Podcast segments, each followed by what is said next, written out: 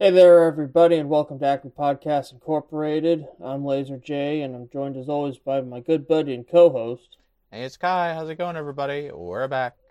Yep, season four starts now. Uh, we're doing Rescue Rangers and Tailspin. Uh, it's going to be the overarching story for this season. Uh, the Disney afternoon. Yeah, we the only ones we've already talked about are Aladdin and Hercules. Everything Yeah. else we have not touched. So. Yeah, so that, this will be fun. Mm-hmm. Uh, but before we get to all that, we got weeks. So uh, what you got going on, Kai? Uh, several things. Um, one, uh, which I th- said I would watch, uh, when we left was I finally watched uh Osama Ranking, also known as Ranking of Kings. Yeah. Uh, if you're not watching Ranking of Kings, you owe it to yourself to watch Ranking of Kings. Okay. It, it's easily one of the best animes out right now. Truly. Alrighty. Uh, I so for just to give like a non-spoilery summary of what Osama Ranking is about. Uh, Osama Ranking is about a prince from a fantasy land named Prince Bojji, who's the son of the great king uh, Bos, and Bos is one of the uh is ranked the seven great the seventh greatest king there is in fact a ranking of kings. Yeah. it's like a society of like outsiders that like rank a kingdom and their king based on several criteria. And you find all this shit out in the first episode, so I'm not spoiling anything. Okay. Um and then they rank sort of like the this the individual strength of the king, the happiness of their people, uh the strength of their like most trusted uh, fighters, their their army, et cetera, et cetera, and they rank them on like a scale. Hmm. There's obviously a number of other factors we don't know about, but like individual strength and the heroic quality of like the king themselves is one of them. And it uh you find this out early on that boss if you if the kings were ranked purely on individual strength, uh boss would be number 1 Mm. uh, because boss is a giant. Yeah. Uh, and he is the strongest, physically the strongest king. Yeah. Uh, and Bojji is his oldest son with his uh, dead wife, his last wife, and he has another son, a younger, um, the younger son, uh, who he has with his current wife, uh, Queen Hiling. Hmm. And the story is about, uh, also the other thing about Bojji is Bojji was born, Bojji is deaf. Mm. Bojji is deaf and uh, uh, mute for the most part. He, he he can only speak in like noises and Hmm. and ASL. Yeah. Which uh, is the fun thing about the anime is that they actually got the Japanese ASL Society to like come in and sort of like uh, look over the animation and make sure the sign language was correct Mm. for all the uh, the sign language. Okay. Yeah. Uh, and basically the, the the most basic premise is that despite Bojji's um you know uh, disability, he wants to live up to his father's legacy and basically become the greatest king. Hmm. And the entire story is very fairy tale like uh lots of like magic and lots of like fantastical elements and uh the story early on really is just about Bojji trying to like prove that he is worthy of being a king and to get into what the story go where the story goes after that would be would be spoiling it Okay. but the basic premise is Bojji is trying to become the greatest king along, Okay. along with a little shadow demon who is his best friend, uh, named Kage. Okay. Uh, I would describe its vibe very similar to a um, a Ghibli slash uh, Dragon Quest. It has that feel. it, Yeah. that look to it. Yeah, it's very um. I think that the closest I could come to is like Ni no Kuni. Yeah, I, I was gonna. Yeah, Ni no Kuni. The other thing that made me it it instantly reminded me of Ponyo, which is Ghibli. Yeah. Uh, but yeah, Um. The a lot of the really the with and sort of talk more about this stu- uh, more stuff without like spoilery. Uh, there's a lot of like really good. A lot of the overarching themes are obviously like about like um. Dealing with disabilities and uh. Ableism mm-hmm. and how despite people's best intentions they can unintentionally be ableist Mm. And uh, there's a lot of really nuanced like like early on it doesn't feel like the characters are complex but the more the story goes on the characters become very nuanced and multifaceted Hmm. especially uh, the queen and the ki- and boss and uh, Bojji's younger brother uh, Daida, as well as like the uh, the king's like royal guards. Interesting. There's a lot in that show that uh, you wouldn't think looking at the surface, and Yeah. has a lot of really great animation and the because the style is so simplistic there is a lot of sakuga. Because the character models are so simple it's a lot easier to do way more like fluid animation in places. Yeah. but it's not like consistent like that. Like there are some episodes that are clearly like oh yeah this is where the budget went and other episodes that are just like there's nothing ever bad it's more just like this is ser- it's like always serviceable with like explosions of like really high quality animation Okay. Interesting. uh it's actually super uh, one of the interesting things about it is that like um the manga has been going since uh yeah it actually started in like last year Okay. No no the anime sorry the, the manga's been going The anime. 2017 Yeah. the manga started in 2017 and is, and is ongoing but the manga wasn't on anybody's radar in the west until the anime came out so Yeah. scanlations of the manga are only just now coming out so actually the anime is ahead of the manga if you're only reading scanlations Uh. So I, I was like curious about the manga but the the translations and the scanlations are only like just now coming out because people are like oh shit this fucking this anime and manga bang we should probably Yeah. start translating it Alrighty. Yeah. So I, I, I can't compare the, the two uh, as of yet. Yeah. Um, mm, I'm trying to think if there's anything else I wanted to mention that's like non non spoilery stuff. Uh, nah, not, not that I can think of. To, to to to get too much into it, be I really don't want to spoil it for anybody because it's a really really good show. Okay. Uh, and I'm currently caught up with it. It's only 16 episodes as of right now Okay. and ongoing. Right Uh, on. Unknown as to how long the, the this run of the anime is going to be. Hmm. Uh, if it's going to be like 26 episode season and then go from there. Hmm.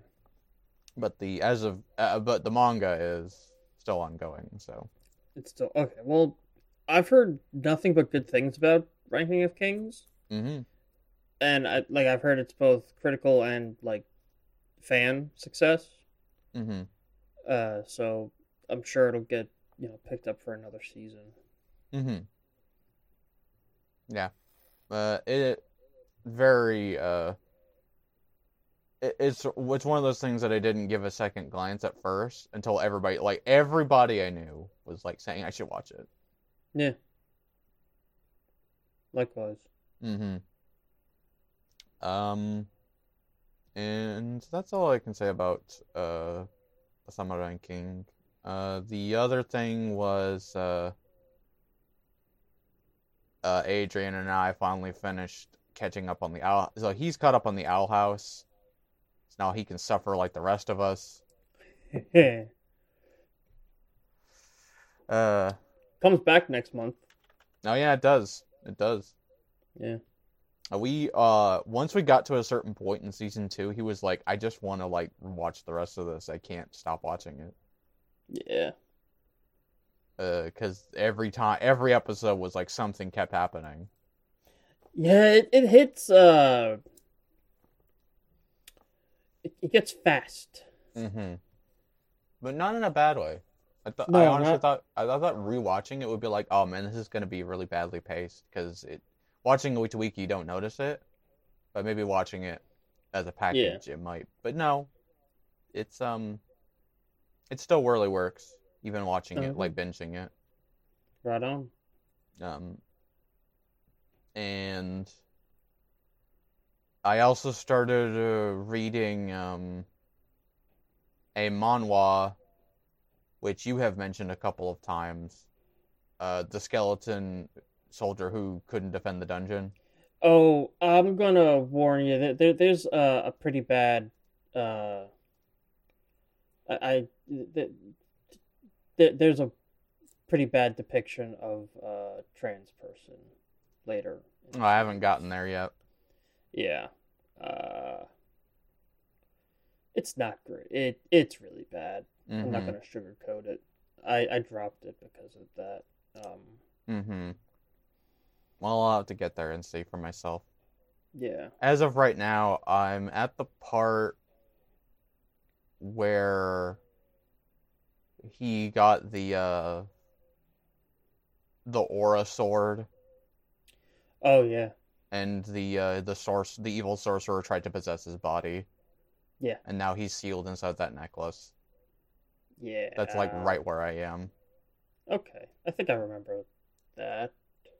Um, I have been enjoying it so far, but that does kind of suck. I'll have, I'll I'll keep reading it, and I'll get there when I get there. And if you know, Yeah. Uh yeah. Um it it's it's really intricately written, really good. It it calls back on itself all the fucking time in just the right way. yeah, It's just one really unfortunate character design. yeah, I'll I'll have to see if I can get past that. Yeah. Um, course, been keeping up to date on One Piece, and there's a lot of fucking shit has been happening on One Piece lately. Mm. But I won't spoil that. Um, there's been like there's been like several chapters since the last time we talked, Yeah. and It's weekly, right? yeah, it is weekly. Yeah. So yeah. and it's we're reaching the cl- we're re- we're very rapidly reaching the climax of the current arc. Right on. Uh, the the final fight with the, the main villain of the Wano arc is happening. All the other like all the fights with the other Straw Hats have wrapped up, so now it's literally just the only fight that needs to be settled is the fight with Luffy and the the big bad. Nice. So it's like we're rapidly approaching the climax. Hell yeah.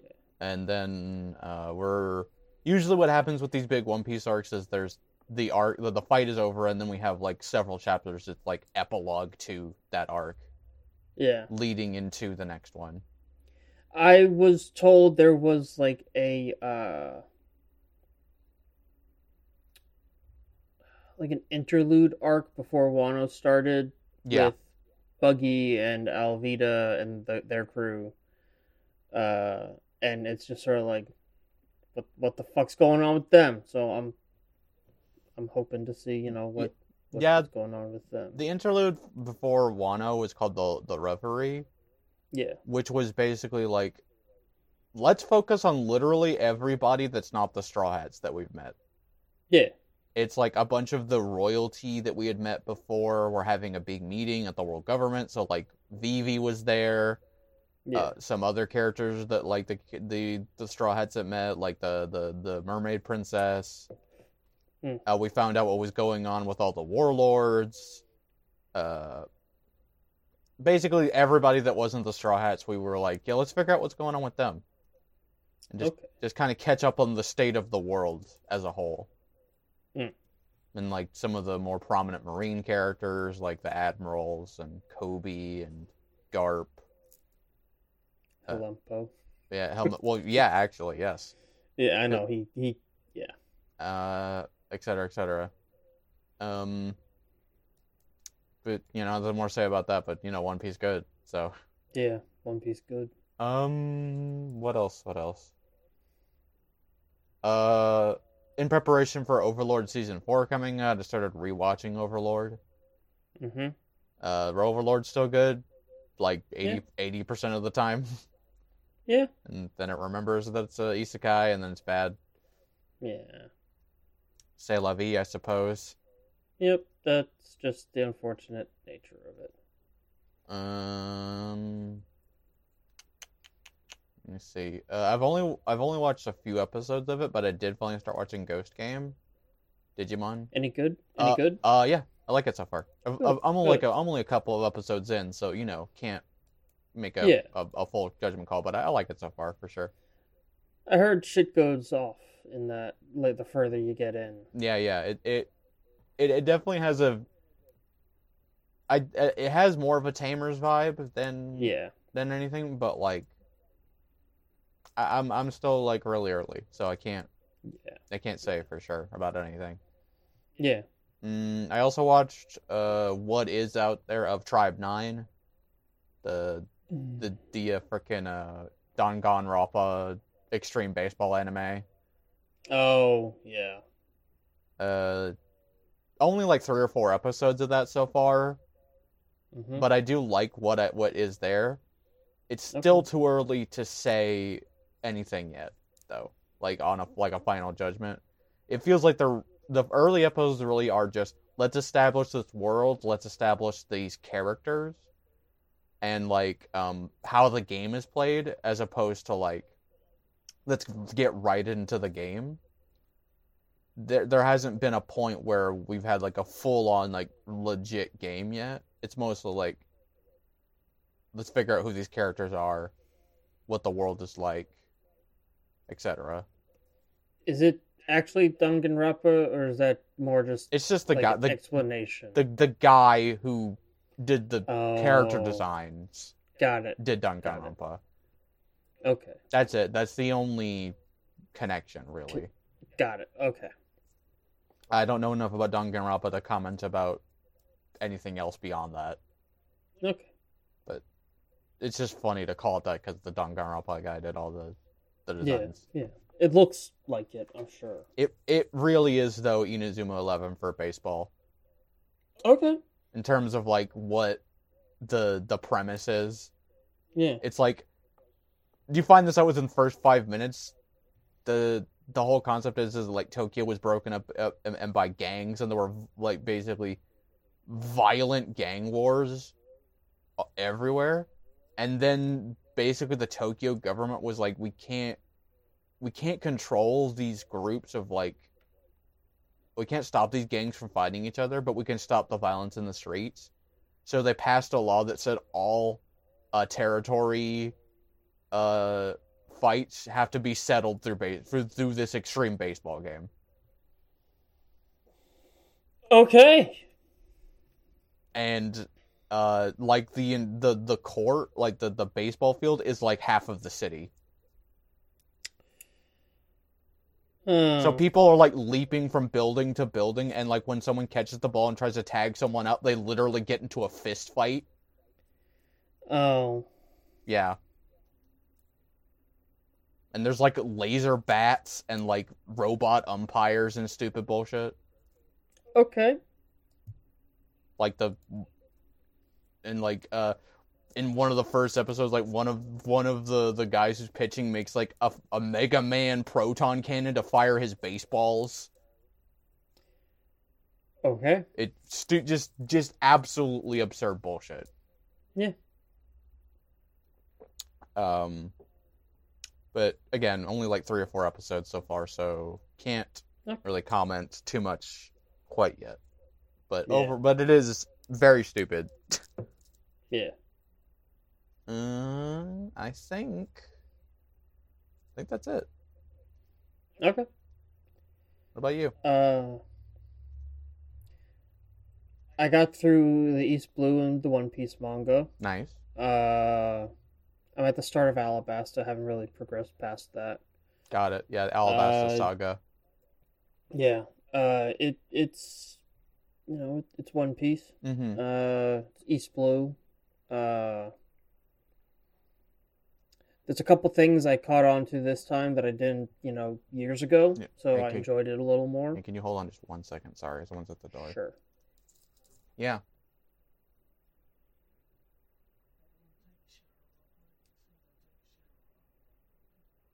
Yeah, I'll probably eat in a bit, but you can go ahead and cook them. I'm. Yeah, yeah, that's that's fine. I'll eat later. Thank you. Uh, thanks for letting me know. Okay, sorry about that. Okay. Anyway, you were saying about One Piece. Uh, the, the, you know, there's a couple things I I picked up on this time that I didn't last time, and I enjoyed it a little more. But Oh yeah, like what? overall, uh, nothing major until uh until like after. No, nothing major until the Sanji arc. Oh, Baratie. Yeah, Baratie. Yeah. Uh, first off, I don't fucking care at all about Sanji or anything that happened in his storyline in that arc. Uh, Mm-hmm. But goddamn, Mihawk's fucking cool. Yeah, Mihawk is so fucking cool. Uh, that arc in my mind, memory, for so long got boiled down to Zoro tries to fuck around and find out, and he gets punked. Super punked. Uh, yeah. Uh, th- th- he does. That's not wrong, but I had written off that Mihawk is boring in my head, and that's fucking not true it is not. uh, Mihawk kicks fucking ass.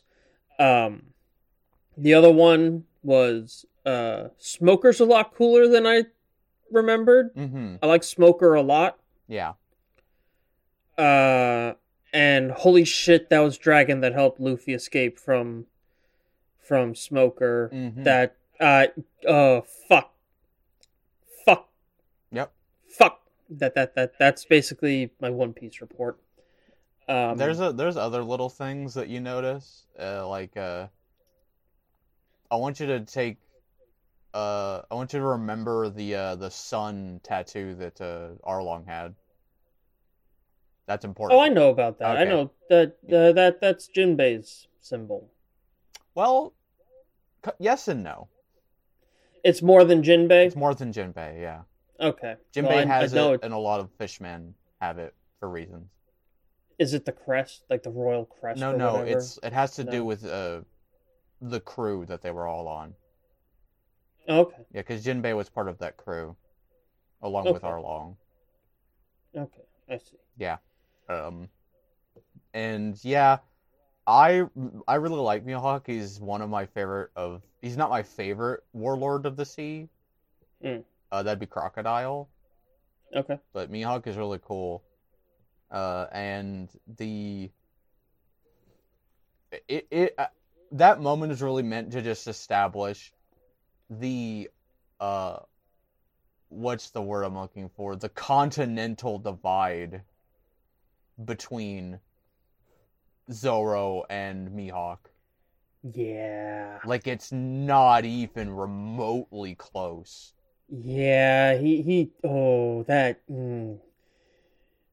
Oh, Like- he got he he did he got punked. Mhm. There- There's no. Uh, the, but hmm goddamn. The the more the show, the more the series goes on, the more you realize how much of a con- like it's like that scene shows how much of a divide there is.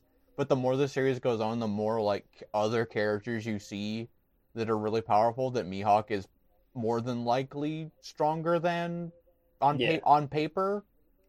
It it just really hammers home how unbelievably strong Mihawk is Goddamn. because he, Mihawk is so fucking weird. Because every time Zoro defeats somebody in an arc, you it and you think about how strong that character is. It's like Mihawk has to be stronger from a like Yeah. narrative standpoint. Like he has to be because It- How many times have they dueled at this point? uh, Mihawk and Zoro.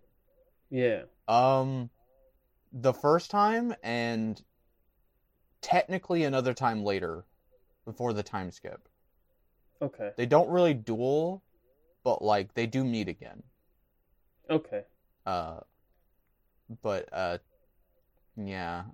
And So we, we don't we don't know that I mean it narrative expectations decree that yeah he is, but there is a chance that Zoro has shortened the gap quite a Oh bit. Oh no, by this point in the story, yeah, for sure. But like from a narrative standpoint, he has to be stronger than the guy he fought in Wano, which I mean, that guy was really strong. Okay. So it, and then you then you think, man, how how strong was Mihawk? Like how strong is he?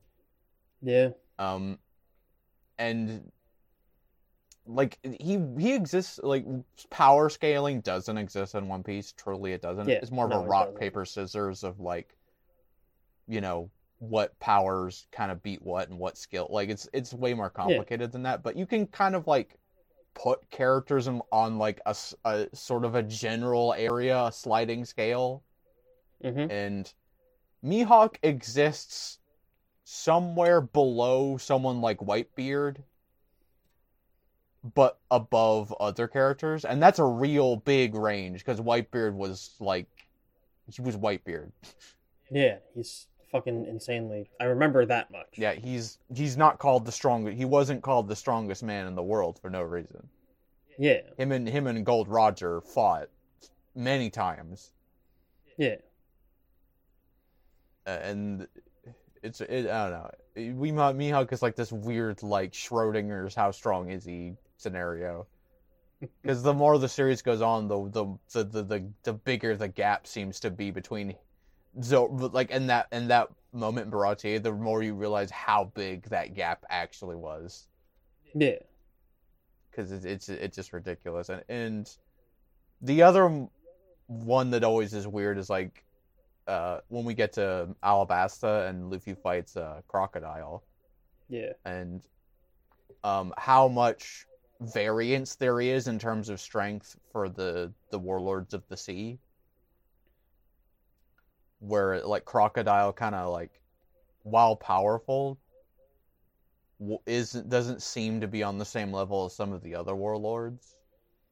He's he's the lowest tier of warlord, I'm guessing. Yeah, he is. I mean, he has to be. Yeah, he is, but also at the same time, it kind of comes with like hindsight, because Yeah. this was before uh, Oda introduced the cons like the concept of uh, Haki, and so, Oh yeah. someone like Crocodile should have had Haki, because he kind of sits on the top of the world stage, but he didn't, Yeah. and it's just sort of like the the the the, the nature of uh, looking back on it. Is the Alabasta? I almost called it Alabama.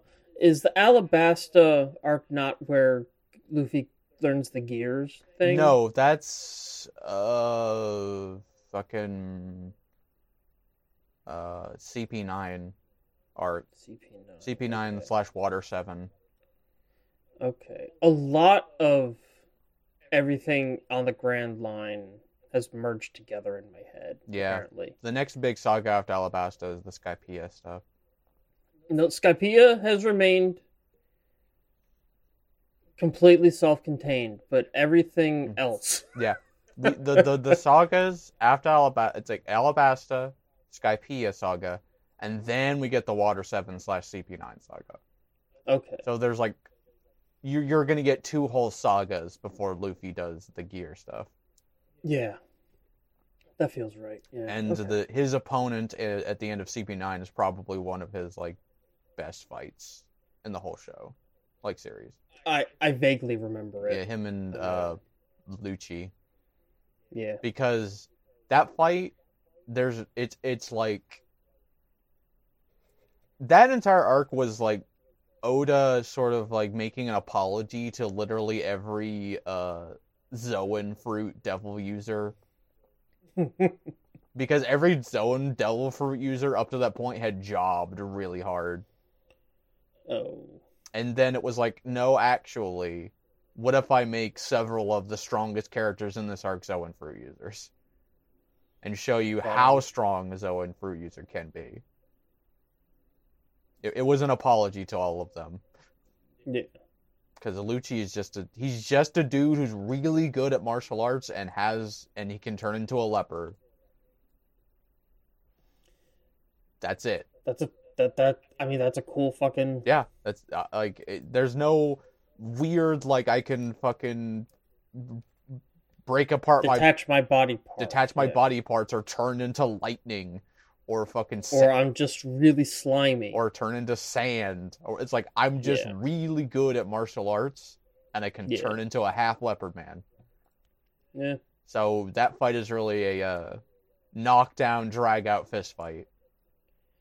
And those are the best. It it really is. And Luffy has some of the best. Like uh, also I think that I'm looking forward to when you get to the end of Alabasta because that's one of that's where we get one of Zoro's best fights in the series, which is him versus uh, Mr. One. Hmm. Uh, definitely still one of his best fights. Right on. Yeah, because Zoro doesn't have really any super super good fights up un- Yeah. up until that point. Like it- most of his opponents, like he kind of just like annihilates. Hmm. Like fucking uh, Hatchan, the octopus guy in Arlong Park. Yeah. He just kind of just like wrecks that guy. Yeah. Like no one gives Zoro a real challenge and, until I think Mister One, except for Mihawk, obviously. yeah. Mihawk, yeah. Yeah, and I think like I do want to oh, no, go on, go on. no go. No, go on. Uh, I I think Finish finish your thought. I think Oda realized that, and that's why he had Mihawk show up. It was like Mm. Zoro up to this point had seemed like he was invincible and beyond superhuman. And then Mihawk was like, sit down, child. yeah, but Uh, anyway, you were gonna say. I was gonna say, uh,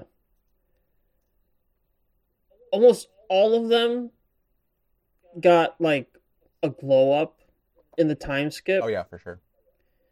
but Zoro's the only one where I like his original look, his like construction worker look. Mm. I, I like that more than the uh, Yukata. Yeah, it's I like the the his original outfit, but I really like the uh the missing eye a lot of his new design. Yeah, that that I like. There, there's parts of it I like. I like the thing, like the character growth bits. I just don't like the outfit itself. yeah.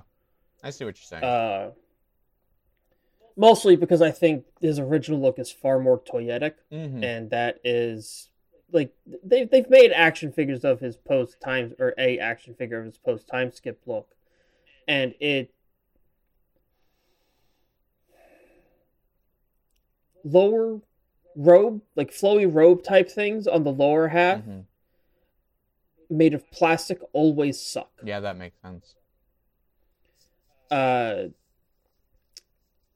yeah they, they they'd have to do you know like fully cloth outfit for him for it to be any good but whatever. I- I think one of my favorite things in about the time skip designs was finding out that Sanji's other eyebrow also does that, but in the same direction. Uh,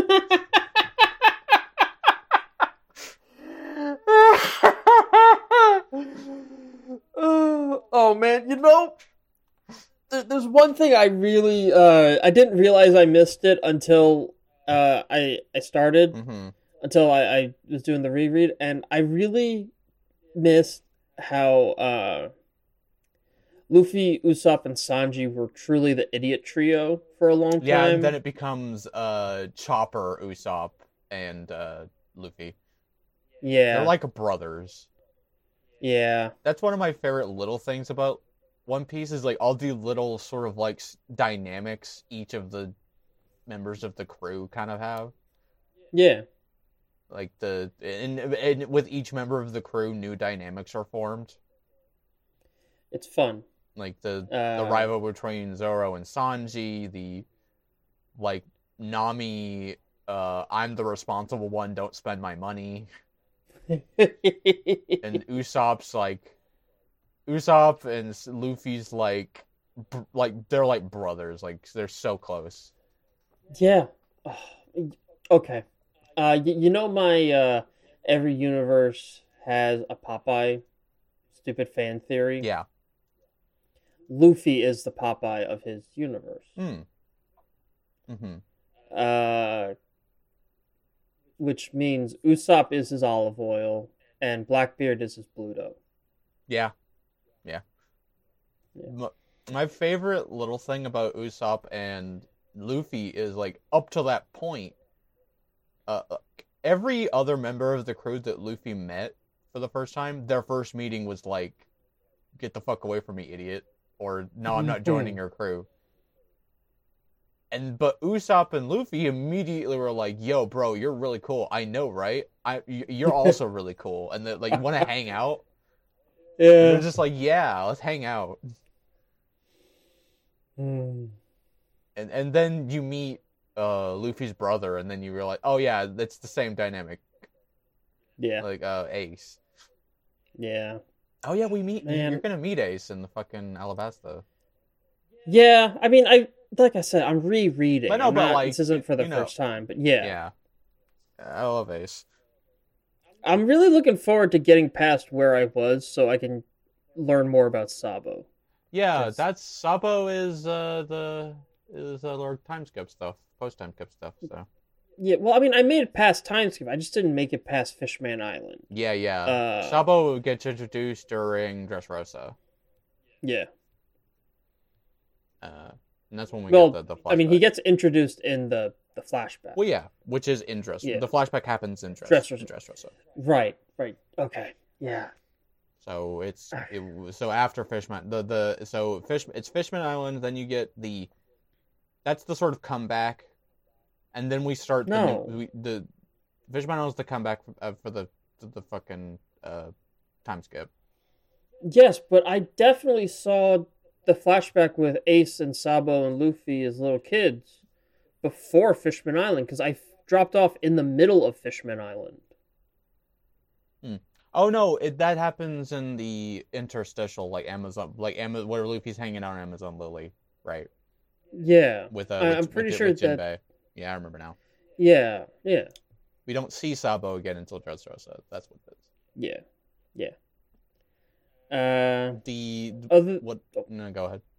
no, I, I was gonna move on, but if you got more to say about One Piece, go ahead. Uh, no, the other thing, all I was gonna say was, is that, like Fishman Island is kind of the the return, and then after Fishman Island is when we start the the new saga, which is the Yonko saga. Yeah. and that's Okay. you know, that's the current saga as of right now, which will be ending with Wano. okay. Yeah. Anyway, Interesting. Okay. Uh, let's see. Other than that, uh,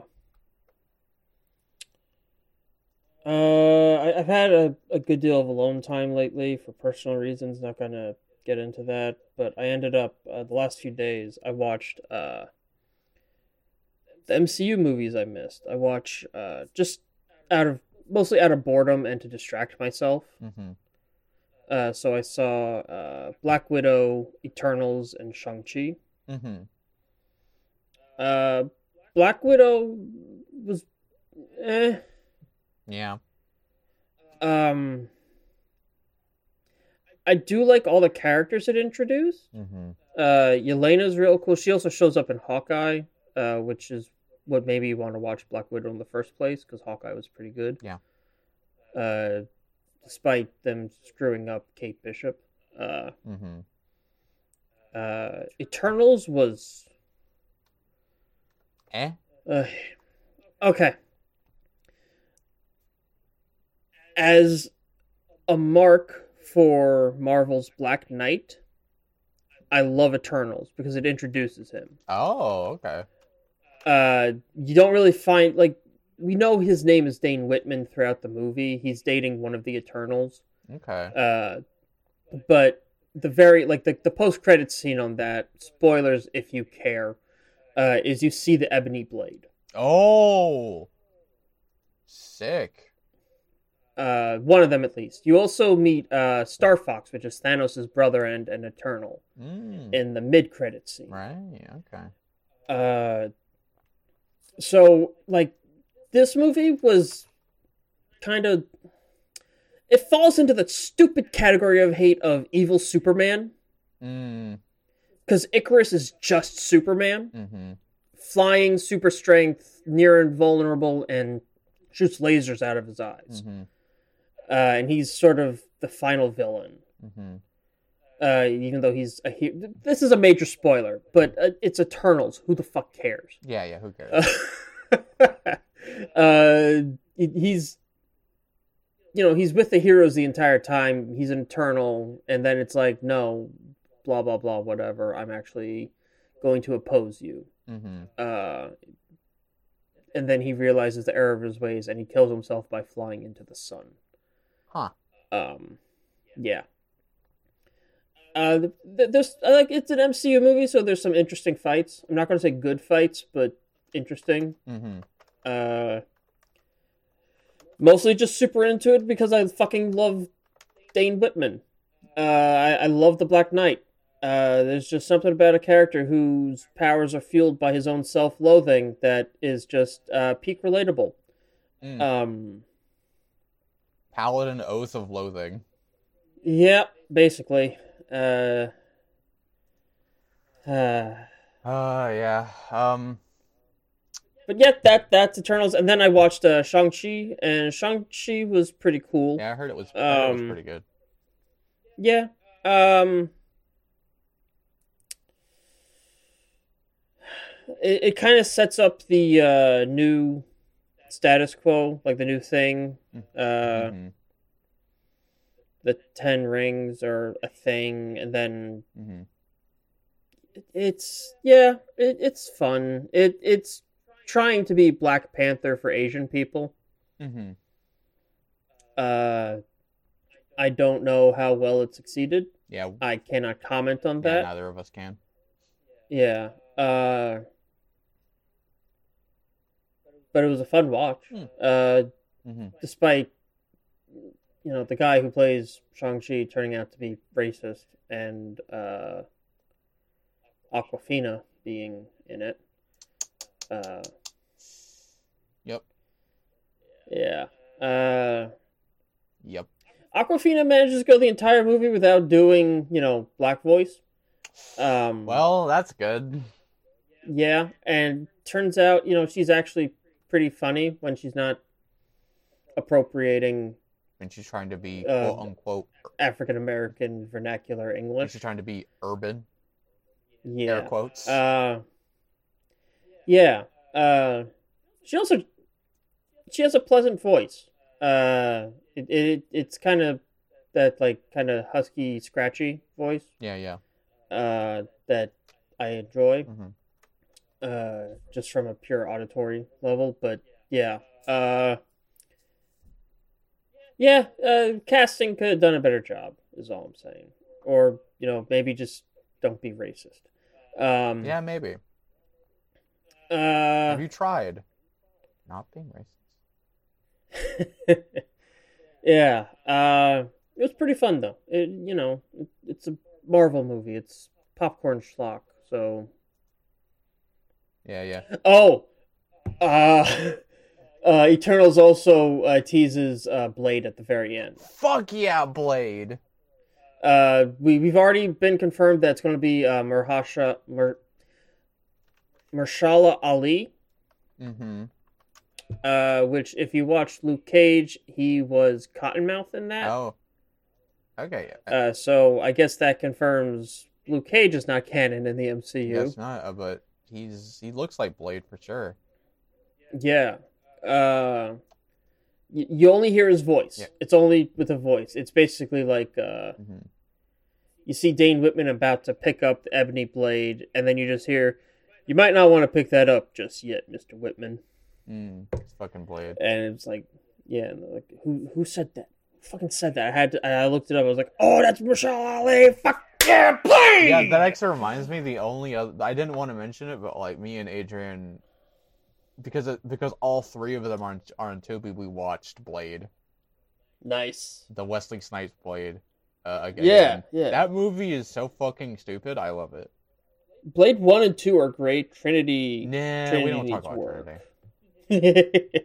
Uh, my, my favorite thing about Blade One is like there are certain scenes where you're like, oh man, you know Wesley Snipes ad libbed that and Yeah. like put that in because he really wanted to like the, this movie to be as black as possible. Yeah. Like when he uh, goes to get his serum, and him and like the uh the guy he gets the serum from do like a fucking like like yeah man like a, like the the brother shake like handshake you know Dap. They dap. yeah they dap and then the the other thing that happens is really fucking funny is that's I didn't get until watching it again was he's in the when he's in the hospital and he's like fighting the that vampire who got all burnt up and the cops show up and he turns and the cops are like freeze beat they shoot him Hmm. and he and then it hits his bulletproof vest and he looks down and he's like are you out are you out of your damn mind?" and it walks away Hmm. like mm-hmm mm-hmm that hits different now. That hits real different now. Yeah. Well, yeah. Oh, and it's really funny. Oh god. And you know Wesley Snipes wanted that in. Yep. Yep, yep, yep, yep, yep, yep, yep.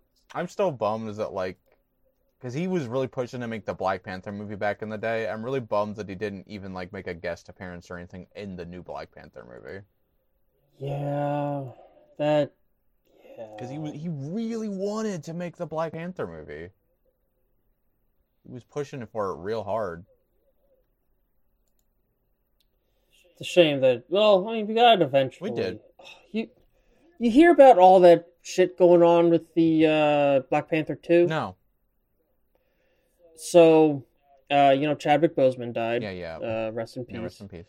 uh, rest in power. Uh, Yeah, rest in power. Uh, and then they were like, all right, well, I guess we're going to push Shuri as the new Black Panther because in the comics, she became the Black Panther.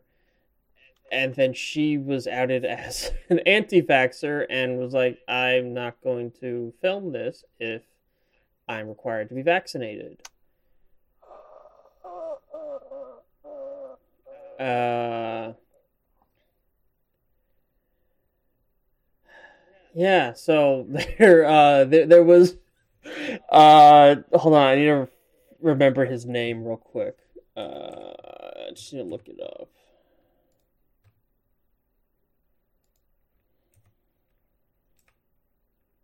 Bruh. Yeah, fuck- I'm sorry. I I fucking hate it here, man. yeah, Get me off of this planet. yeah. Uh, hold on. Um, uh, Winston Duke uh apparently had his contract renegotiated to uh, be paid more for the weight he's pulling on Black Panther two. So uh, I guess Mbaku is going to be the new Black Panther. I Uh, and did you see Black Panther? uh no, I still haven't seen it actually. All right. Uh, highly recommend. It's fucking I, would- I know. fantastic. I Uh, really want to. It's like it's sort of like I just dropped off of the entire MCU, so I've just like missed every enough. one of them. And I want to watch Black Panther, but I just haven't. All right. Uh, when we finish uh, uh, Mandalorian, we can watch that. Oh, yeah. And then we can also do Sonic. Yeah, that sounds like a great. That sounds great. I'd love that. Yeah. Um, Mbaku is a highlight of that movie. I fucking love that character. Mm. They take a character that is like absolutely horrible in the comics and just make him the best. hmm Uh, fucking hell, yeah. Uh, but other than that, yeah, that that that's sort of the Black Panther shenanigans from my memory. Uh, trying to think of anything else. Um,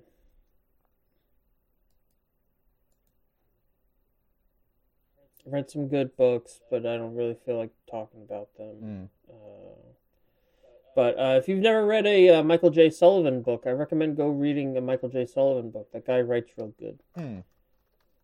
Mm, I've heard that Um, name before. Um, uh, he did the Riyria Chronicles, the Riyria Revelations, and then the uh, Age of Myth. Oh right, yeah, that guy. Yeah, yeah, yeah. I know about him. Yeah, uh, he write real good. Mm-hmm. Uh, re- I, I just did his uh, what was it? Uh, Legends of the First Empire uh, series. Yeah, yeah.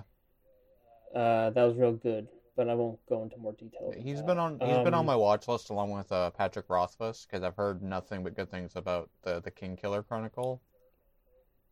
Yeah, you you've mentioned that before. Yeah, yeah. Um, him and Brandon Sanderson get get sort of talked about a lot in the the the sphere of the epic fantasy writers because Brandon Sanderson was the guy who finished the the Wheel of Time. Yeah. Uh, Sanderson's the next author I plan on looking into. Uh, yeah. Uh, I'm gonna I'm gonna pick up a box set of his stuff. uh, Stormlight or Mistborn. yeah, the Mistborn's the one I wanted to go with. Ah, okay. Yeah, I've Uh, heard those are like the the the two books. Uh, he also wrote Yeah. a really good Magic the Gathering novel that kind of stands on its own. Nice. Yeah. Uh, yeah, the Mistborn trilogy. Uh, Yeah. Mistborn, Well of Ascension, and Hero of Ages. I haven't read. I've only read one of his the, the Stormlight archive books, but I'm a, I'm more familiar with him for his like um other stuff. Like he uh, he has an entire like uh writing creative writing course that's free on YouTube that Mm. I've I've watched. Nice. Nice. So uh, I, I've learned a lot about uh, his way of thinking about creative writing Nice. and his uh especially his stance on magic systems. You'll have to tell me more about that another time. I- It's it's more Uh, like how he classifies magic systems, like they're not, like soft or hard. Okay. Like how crunchy is this magic system? okay, I get you. Yeah. Yeah. How specific is it? Yeah. Uh, okay. I, still, I'd like to hear more about that. Mhm. Uh, but not now. Not yeah, now. yeah, yeah. Another time. Uh, other than that, I'm thinking. I'm thinking. Uh. Yeah, that's it. That's it. Um. Cool. So we're gonna take a short break. Oh, oh. Um. Huh? Season three of Kid Cosmic came out. Yeah, I haven't watched it yet because Neither have I. Yeah. Uh. But you can look forward to that next time as we do a spoiler cast for it. more than likely. Uh, yes. I mean, as long as it's up on the website you watch it on. Hmm. Uh, it doesn't seem to be yet. Not but- yet. It probably will be before, you know, but we'll see. Yeah. We'll see. Yeah, we'll get there when we get there. Mhm. Uh, so yeah, we're going to take a short break, and when we get back, we're going to get into Rescue Rangers, uh, Chippendale Rescue Rangers. We'll see you then. Yeah. Alrighty, and we're back. Uh, Chippendale Rescue Rangers, 1988 to 1990. Uh, directed by John Kimball, Bob Zamboni. God, I love that last name. Alan Zamboni. Zaslove. That's another last name I love. Yeah, Zamboni and Zaslove. Mhm. Uh, Rick Leon and Jamie Mitchell. Mhm. And there's just a very long line of writers, so I'm not to. yeah, yeah. Uh, starring uh, Corey Burton as Dale and other characters. Many. Uh, Tress MacNeille as Chip and Gadget and other characters. Jim Cummings and Peter Cullen as Monterey Jack. Uh, Jim Cummings also taking up a lot of the villains. Very many much. And Peter Cullen also plays some of the random villains in some episodes too. Like I think he plays a couple of uh Fat Cat's goons. Yeah. Uh, Danny Gans as Buzz. Mhm. Uh, Rob Paulsen as Donald Drake, among others. Alan Oppenheimer as Aldrin Klordane, among others. Mhm. Uh, Deborah Walley as Buffy Rat Ratskiwatsky. Mm. And uh, I'm not going to go into too many of the other characters because there's just a lot of, you know, one off. Most of them are one-off characters. There's very few Yeah. recurring characters. Yeah. Uh, but yeah. Uh, Rangers. what? On. Uh, uh, I'm going to hand it over to you because uh, this is your project, and you have. As much as I enjoy these shows, which is a great deal, Mhm. uh, I'm just gonna. I, I don't want to downplay how much I like these. Uh, I don't want you to think. I don't want the viewers to think this is a situation where I'm not invested Mhm. because I am. But even I can recognize that I think your love of these dwarfs my own. Yeah, um, I will say this, uh, well, spoiler for I guess when we're talking about TaleSpin, but when I was younger, I would say that of the two of these, I liked Rescue Rangers more. Mm, But looking back on it, I think TaleSpin holds up better, it does. like for sure, uh, like just in general. Um, Well, go on, go on. I, I have my own thoughts on that. but because like I, I did enjoy revisiting Rescue Rangers, especially some of the episodes that were like really stuck in my brain. hmm but overall it was like i don't know. There, there's it's way it's not as good as i remember just in general really. Like the, the one thing i will say is that like the one there are a couple episodes that were as good as i remember and like i think the multi-parter uh, to the rescue is still like really good. Yes. and a lot of fun. And i kind of wish that the rest of the show was as good as as good as that. Yeah. Um, and there are a couple of episodes that come close, uh, and the really good episodes are really fun. Um, also, I say this for completely non-horny reasons. Gadget is my favorite character in this show.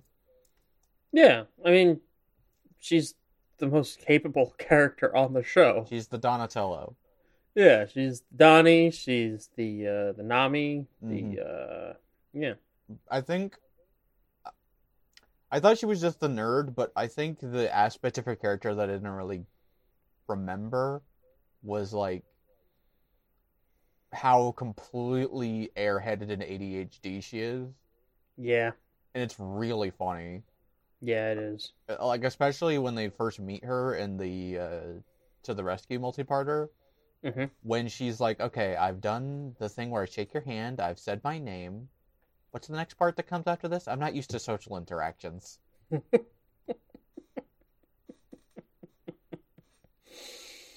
And then she realizes, oh wait, I don't have any chairs. Hold on, and she just starts making them chairs to sit Yeah. on. Uh, yeah. Uh, yeah. Oh. Gadget's great. She Oh. she is the best part of the show. She is the best character in this show, like a Yeah. bar none.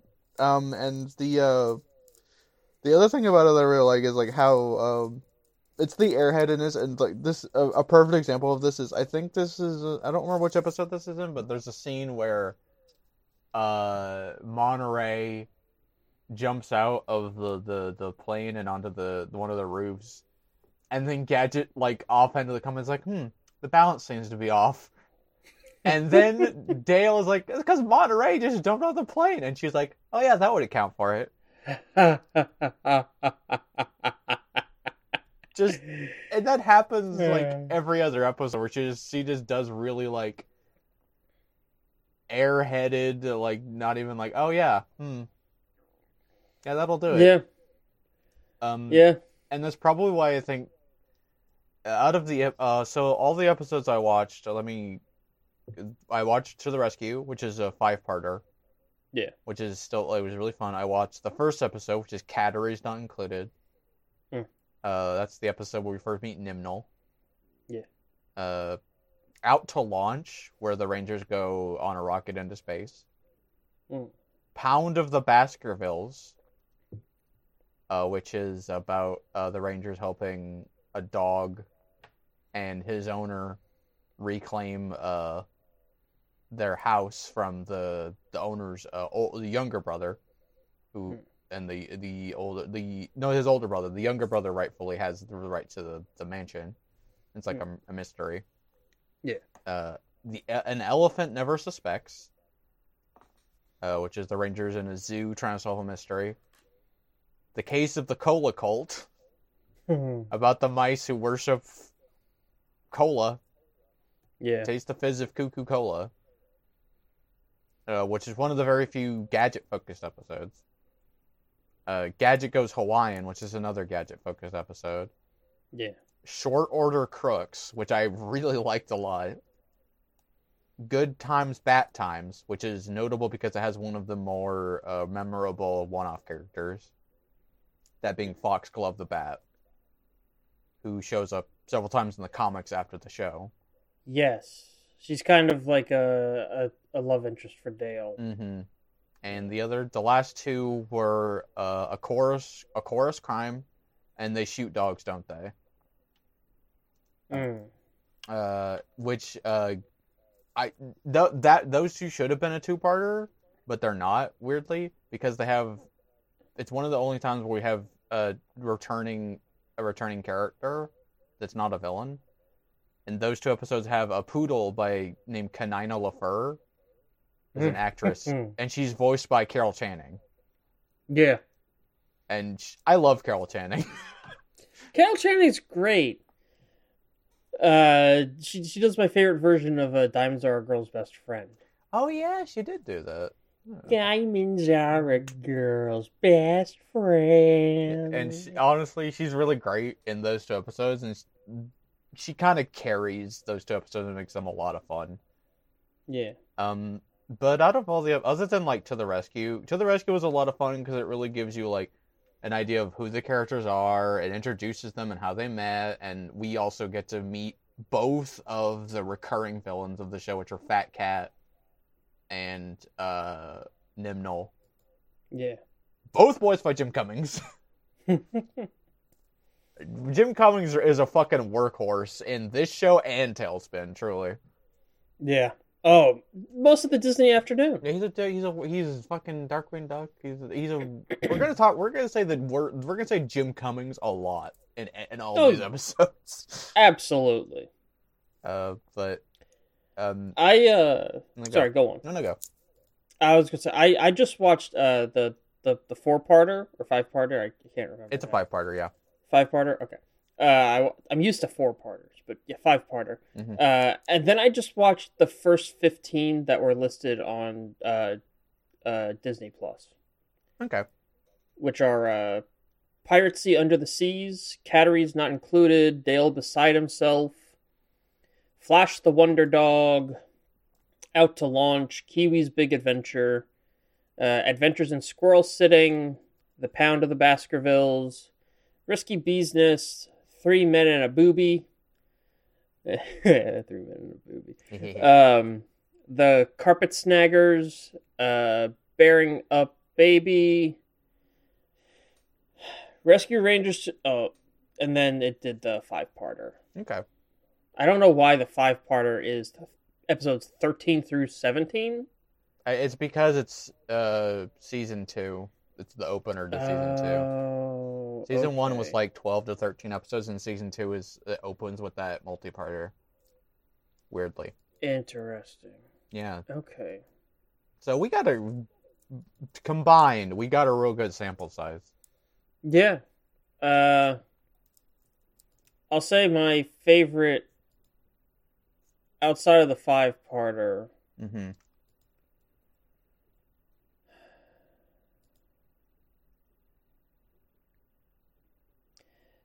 Dale beside himself is one I really remembered as a from a kid from being a kid, Mm-hmm. and so it uh it it's one of the ones I like.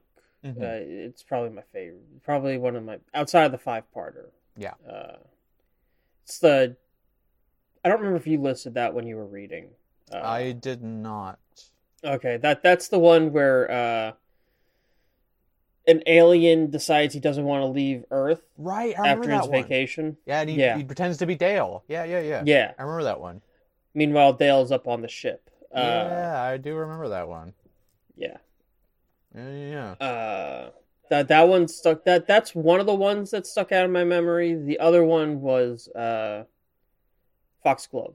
Yeah, Uh, yeah. that was the other. Yeah, that that's sticks uh that one is uh good times bat times. Yeah.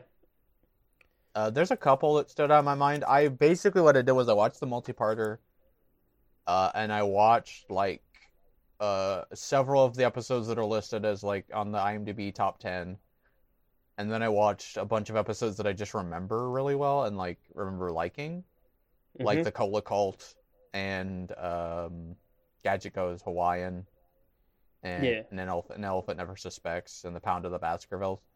Those are the ones I remember. I also remember Out to Launch really well, just because I remember very vividly Gadget making her own spacesuit, yes. and and uh, that's also in the opening, I think, which is also why I remember. It is.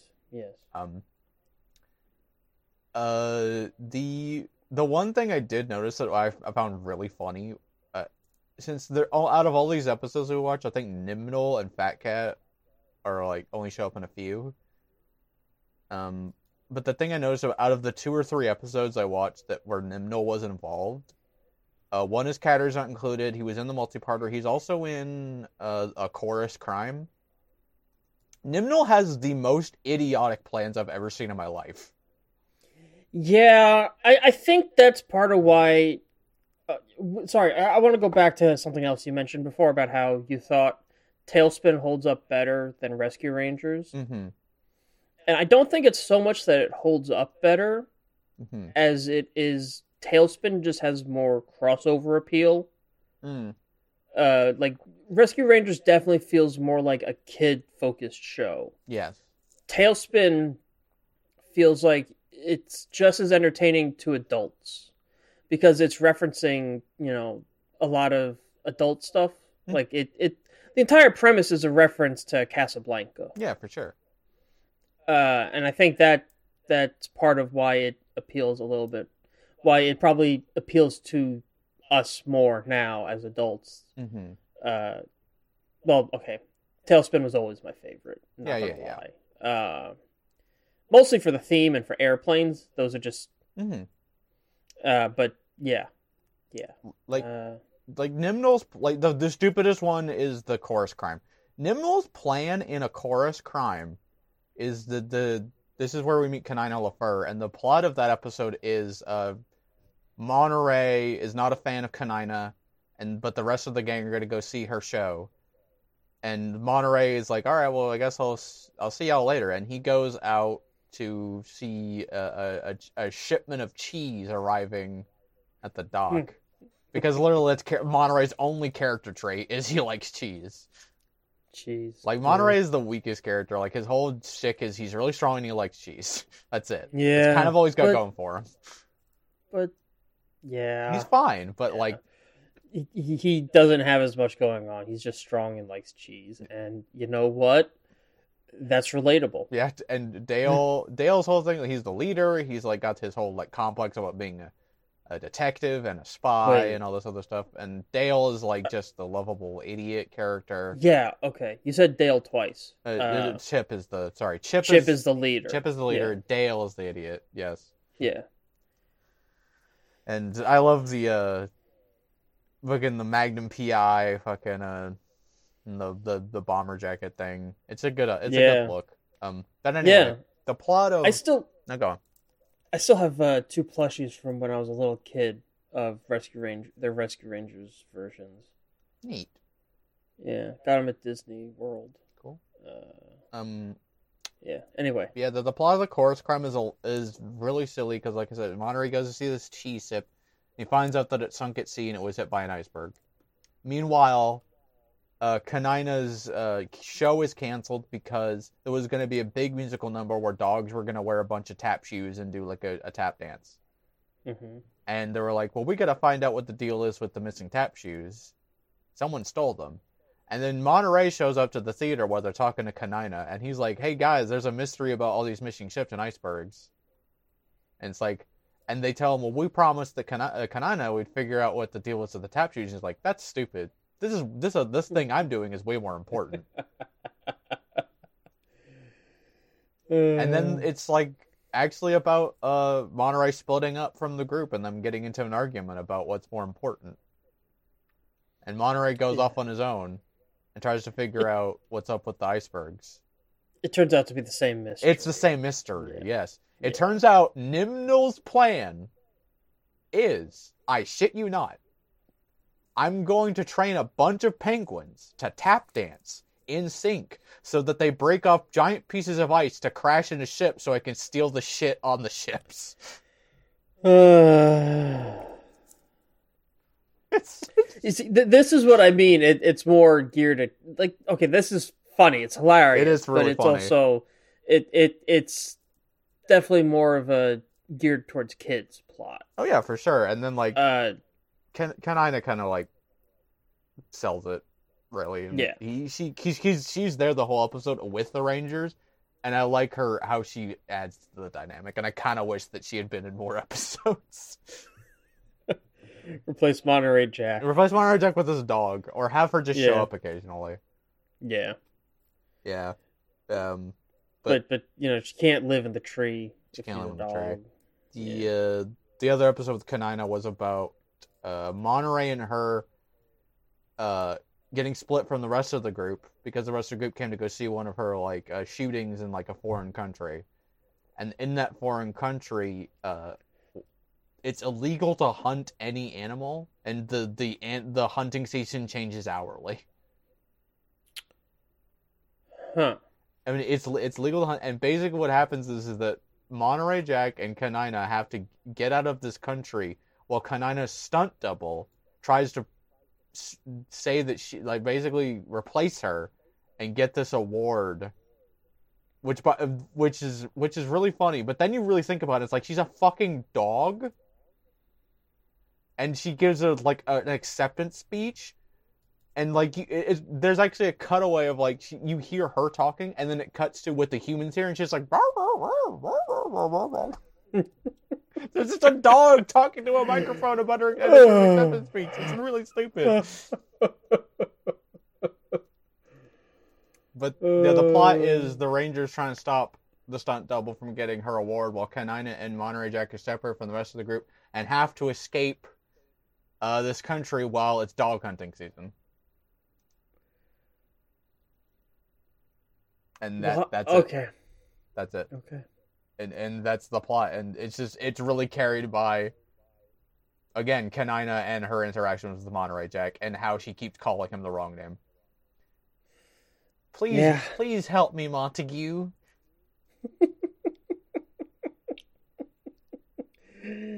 Uh, the other one I the other ones I really liked were um uh Short Order Crooks, Gadget Goes Hawaiian, and the Cola Cult.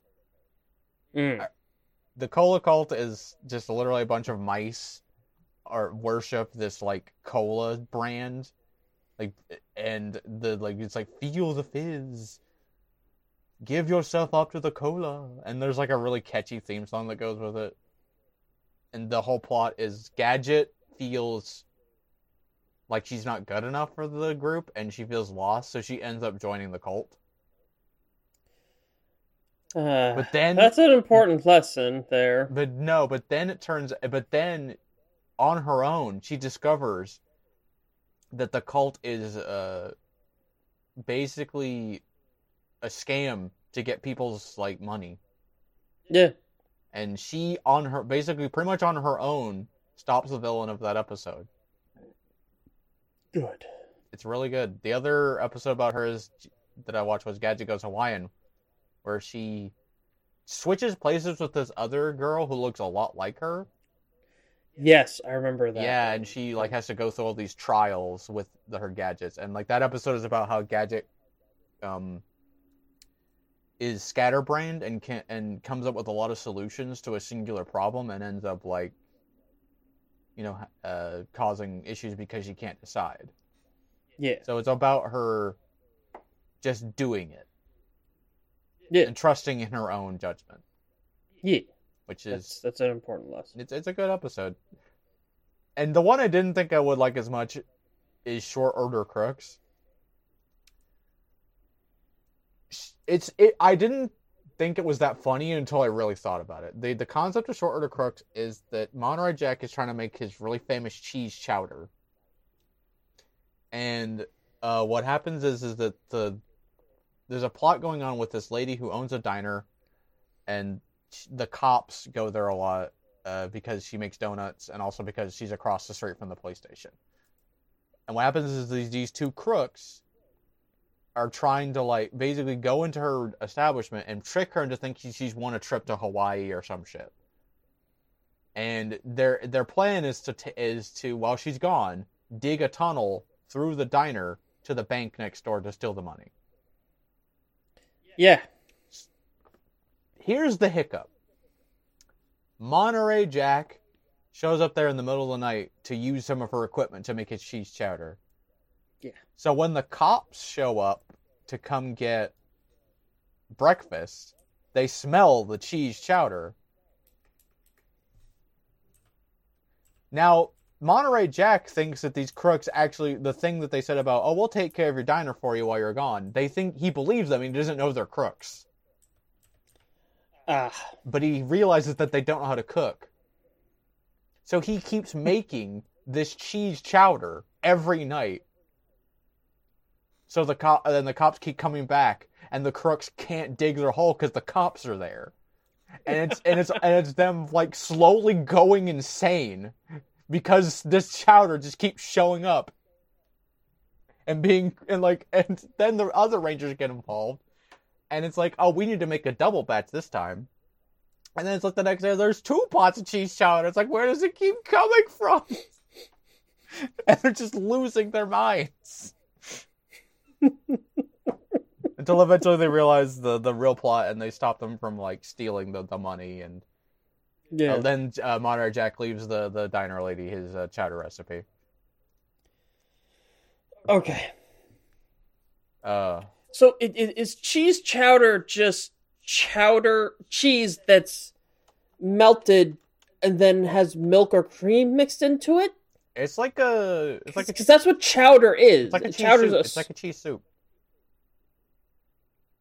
Okay. Usually, it's like it's like a uh. What you do is you make like a bechamel, which is like a white sauce, like a cream sauce, and then you put in bumped cheese, and then you add uh, usually vegetables, and uh, paprika, and whatnot, and you make like a cheese soup. okay. That's it. That's all it is. Cheese soup is a new one for me. Cheese soup is delicious. Uh, It's cheese, so of course it is. Yeah. Yeah, it's really good. Um, but yeah, that and the the multi-parter are like the things that stand out. Uh, forgot about that thing in the multi-parter where Fat Cat gets a musical number. Yeah, they they don't really do a lot of that from there on.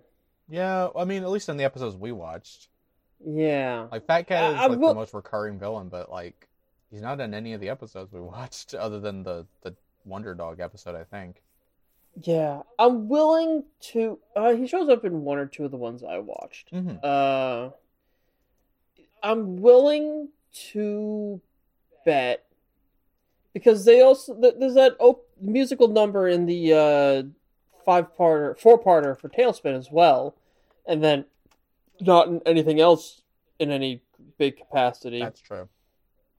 Uh, that you know they wanted the option to do a musical series Mm-hmm. if they wanted. So they needed to set a precedent because it's Disney. Disney always, you know, generally they have music in their movies. Mm-hmm. And I guess, I don't know. It just feels like a very Disney thing to do.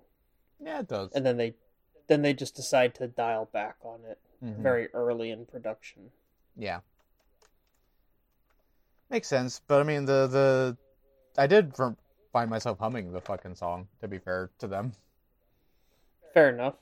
fucking uh, the Fat Cat song. Yeah. It's kind of catchy. Kind of had Ratigan's song vibes.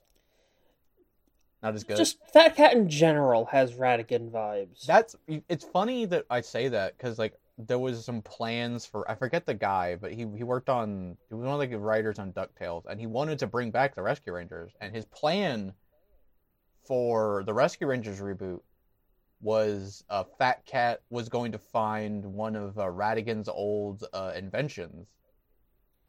Ooh. He was going to tie it back to the Great Mouse Detective. I would like that very much. and and Fat Cat was essentially he his plan in in their the opener of like that series was I want to uh basically create this invention that will make uh humans subservient to animals. And he wanted to make Hmm. all humans subservient to cats. It was either that he wanted to kill all humans, it was one of the two. I can't remember which it was. But it never came to Hmm. light uh, what he could, but that was his original plan for like a opener to a possible Rescue Rangers reboot was Fat Cat finding Ratigan's old um plans, which would have been really full, Yeah. which would have been really cool. Yeah. Uh so uh, you, you know about the quote unquote live action Rescue Rangers film, right? Yeah, the one that's supposedly coming out.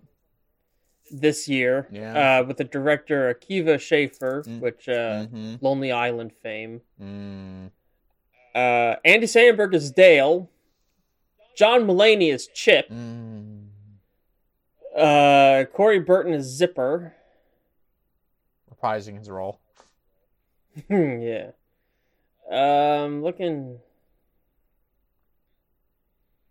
There's no talk of Monterey or Gadget, which is weird. Yeah, seriously.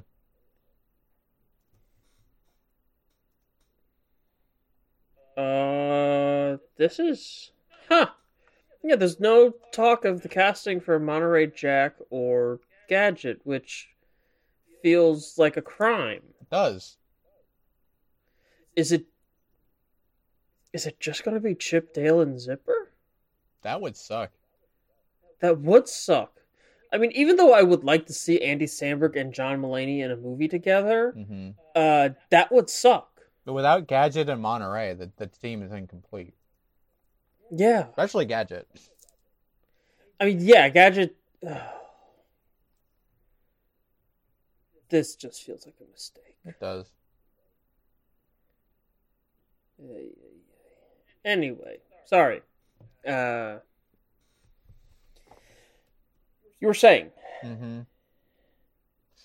Uh, what was it? Oh yeah, the the reboot thing. It was just a reboot that never like never came to light, and um, there were also going to be other ties to like uh, apparently uh the original Rescuers as well. Nice. It's gonna t- to just tie that whole universe as one thing, which it totally could be. It's like one thing. The Rescuers, uh, Great Mouse Detective, and Rescue Rangers could totally be in their own universe. It makes perfect sense. Yeah, it really does.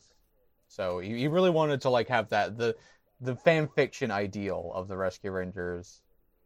Yeah. Yeah, uh, the like reboot. Should be a lot of fun.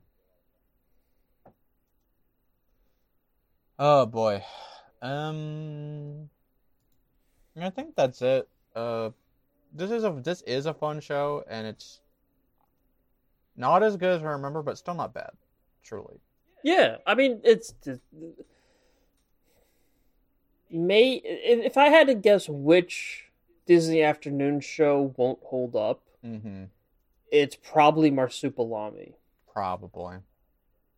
I still remember a lot of stuff from Bonkers. Yeah, I I rewatched Bonkers like oh god, it's longer ago now than I thought. I think it was like 2011. Uh, hmm Eleven years ago. yeah. Oh, Um, oh, uh, it feels more recent than that, but yeah, I think it was uh 2011. Goddamn. oh. Mhm. But yeah, no, Bonkers holds up great. Mm. Uh, Mhm. if I had to make another guess, probably Goof Troop. Even though I love Goof Troop, Goof Troop probably doesn't hold up as well. Yeah, I don't know. I don't remember Goof Troop all that well, but we'll find out. It's the most sitcom of them. It is because it just is a sitcom. Yeah, it it's just modern day shenanigans without too much wildness, except for when there's the Loch Ness monster. Uh, there is that one episode about a Captain Planet villain trying to like sludgify their town. That's true. I I don't remember that episode. I remember that. It was Okay. just straight so up a Captain Planet villain. So maybe Goof Troop's a little more wild than I remember. Uh, I have not revisited Goof Troop in a very long time. Neither have I, but we're you say uh, we're gonna do that with that with the we're just gonna do that show and both the Goofy movies. Yep, we're gonna do that uh, second episode in May. Uh, Uh, can't wait to talk about Bradley Uppercrust the third. uh, I love an extremely goofy movie. I do too. It's not Uh, as good, but it's still fun. Oh, I, I, I. Mm, I think the first one is better, but we'll get it. We'll get to that. I'm gonna say they're neck and neck. Mm, I don't know. We'll see. Uh, but that's mostly because I just have this weird undying love for Goof, Max, Pete, and PJ. Hmm. Uh, and to a lesser degree, Bobby Zimmeruski. Uh, hmm I just have I, I don't know why I love them so much. I just do. Uh, a Goofy movie is my favorite movie. One of my favorite movies. Like it, it's the top three are all kind of contentious, but it's certainly my favorite animated movie. hmm Um, but yeah, uh, I don't have anything else to say about Chip, about Chippendale. Yep, me neither. Okay, cool. We're gonna take a short break, and upon our return, uh, Baron grin it because we're gonna tailspin it. We'll see you then. Ha ha ha ha! Spin it. Uh, tailspin, everybody. This is my favorite, favorite, favorite Disney afternoon uh cartoon. Love it, love it Mhm. so much. Uh, that that theme song lives rent free in my brain. Uh. Baloo is still goals to me. Mm. Uh, e- even you know, he he's no doubt a fuck up, but like, he's a fuck up who gets things done well enough. I'm gonna say, He gets things done in his own way. Yeah. Uh, goals. Hashtag goals. Yeah. Uh, so TaleSpin, 1990 91. Uh, directed by Jamie Mitchell, Robert Taylor, Larry Latham, Latham, uh, Ed Ghertner, and uh, James T. Walker. Uh, once again, the writers list is just way too fucking long to really read everyone off, so I'm Mhm. not going to. Uh, but it has uh, Ed Gilbert as Baloo. Uh, yeah, basically just Baloo. Uh, Jim Cummings as Don Carnage. Uh, Sally Struthers as Rebecca Cunningham. R.J. Williams as Kid Cap, yeah, Kit Cloudkicker. Uh, Pat Fraley as uh, Wildcat. Uh, probably other characters. Uh, Wildcat, some bit characters. Uh, Charlie Adler as Mad Dog. Chuck McCann as Dump Truck. Uh, Janna Michaels as Molly Cunningham. Tony Jay as Shere Khan. God, I, Uh, love, I love the Shere Khan in this. But anyway, Tony Jay really knocks it out of the ballpark. Uh, Alan Roberts is also Kid Cloud Kicker.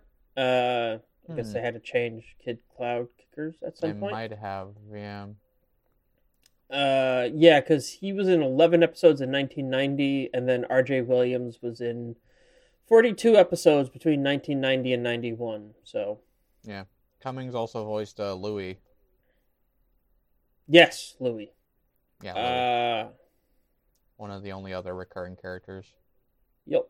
And I don't think there's anyone else that really needs reading. No, not really. Those are like the all the recurring characters. Yeah. Uh so you you did like the top whatever's plus the four part opener Yeah, again? Plunder and Lightning, uh, one through four. Uh, Bad Reflection on You, parts one and two. Uh, what was the what's that one? Uh, Her Chance to Dream. A Whistlestop Jack, The Legend of Whistlestop Jackson, Flight of the Snow Duck, The Old Man and the Sea Duck, For Whom the Bell Clangs, parts one and two. Stuck on You. Uh, The Incredible Shrinking Molly and Bygones. Hmm. Those are all the ones I watched. I did uh Plunder and Lightning one through 4 Mhm. Uh then I just went in order. I did From Here to Machinery. Uh that's Baloo versus the Mechanical Pilot. Oh yeah, I remember that episode.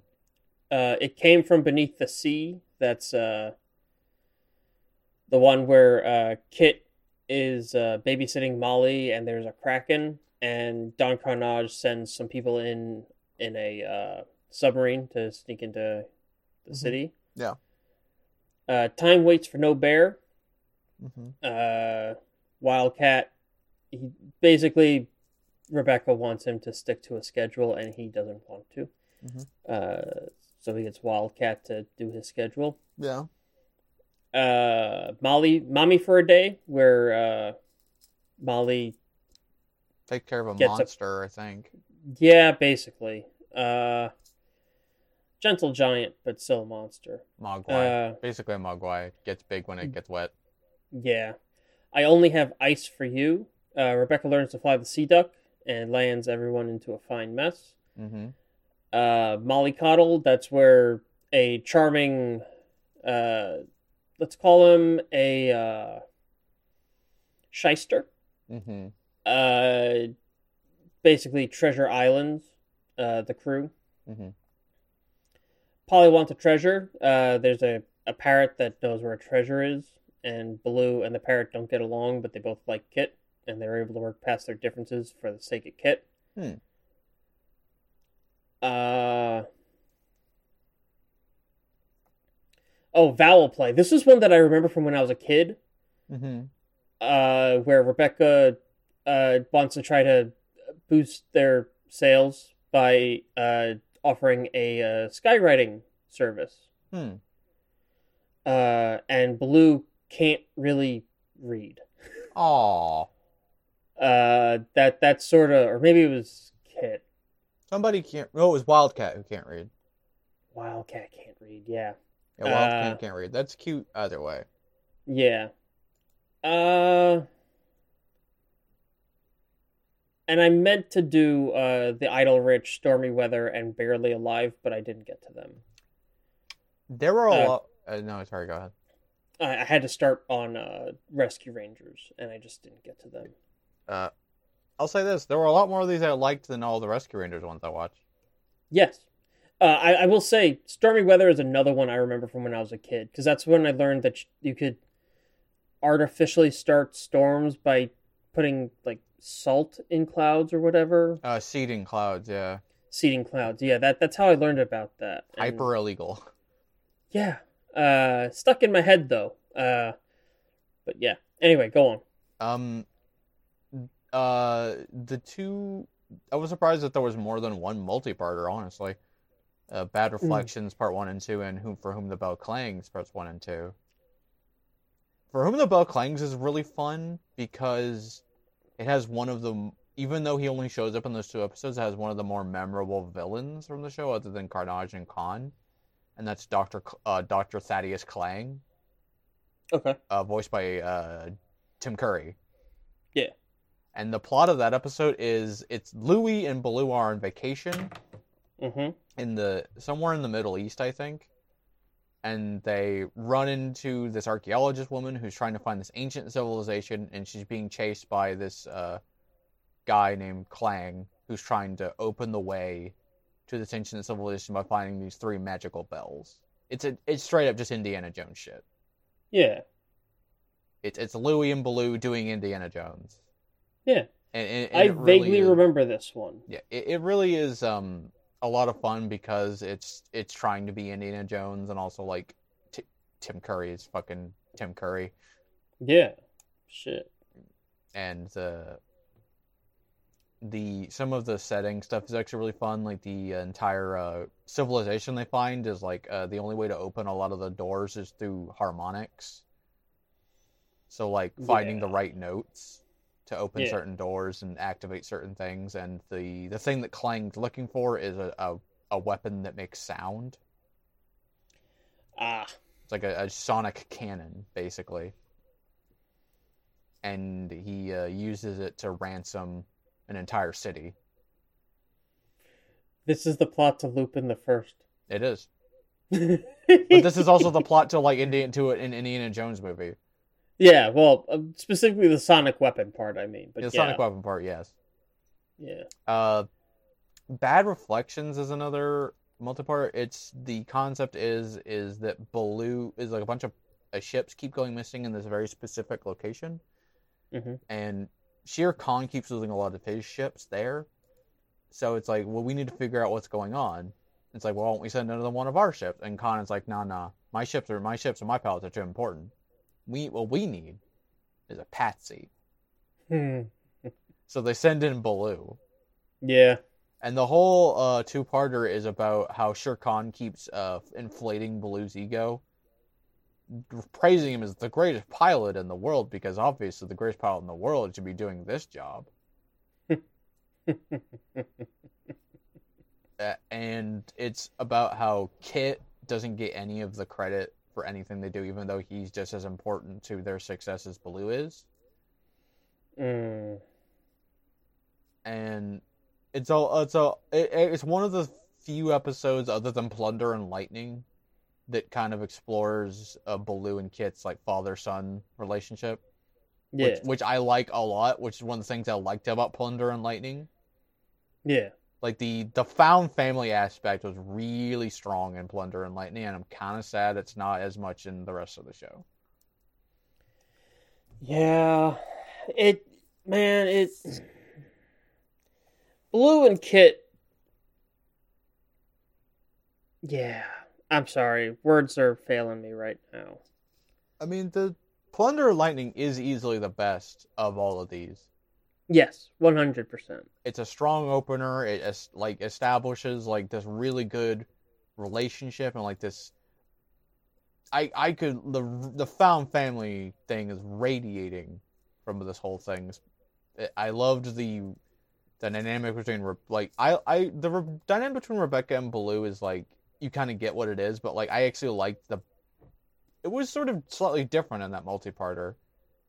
It- I- Yeah. I, like when Rebecca is not an like. It, I like that she's kind of nagging on Baloo because he needs it, but also I like when um you find out like other things about her, especially when she just cares about Baloo. Even like there's an episode, the episode stuck on you. There's a scene where she gets mad that Baloo is late, and then realizes he looks hurt, and then is like immediately concerned.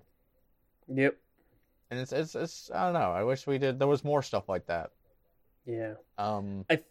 I I think uh outside of the four parter, hmm I only have Ice for You is my favorite. Mm-hmm. Uh that is one where so at the start uh Rebecca's on the the, the sea duck with them. And uh they're being held captive by Don Carnage and he's all like, Where are the rubies? hmm And he's like, "Mm, I don't know about any rubies. And she's like, Where did you put the rubies, Baloo? And he's like, All I got here is this strawberry jam. Mm. Uh, and he just, you know, grabs a handful of strawberry jam and offers it to Carnage. And they end up leaving, and then they fly off. And Rebecca's still like, Where are the rubies, Baloo? hmm We were transporting rubies. hmm And then he just picks up the comm and like, yeah, well, uh, oh, hey, I found the rubies. They were in the strawberry jam. And then they fly off. And Mm. uh, uh, Baloo gets his uh, license taken away because he. What was it? He didn't wait for clearance to enter uh, the, the city, I think hmm and it's just a temporary thing. But they have a job, and so Rebecca has to fly the plane. Yeah.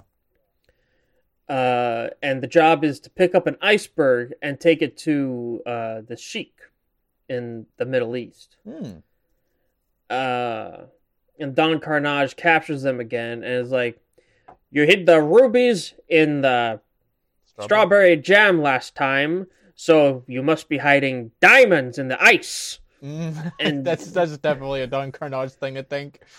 Yeah. Uh, so it it's just them trying to escape and the ice getting destroyed, and then it, it works out in the end. But yeah, uh, that that that was my one of my favorites of her basically learning to trust Baloo a little bit, but Mhm. also being capable and part of the team.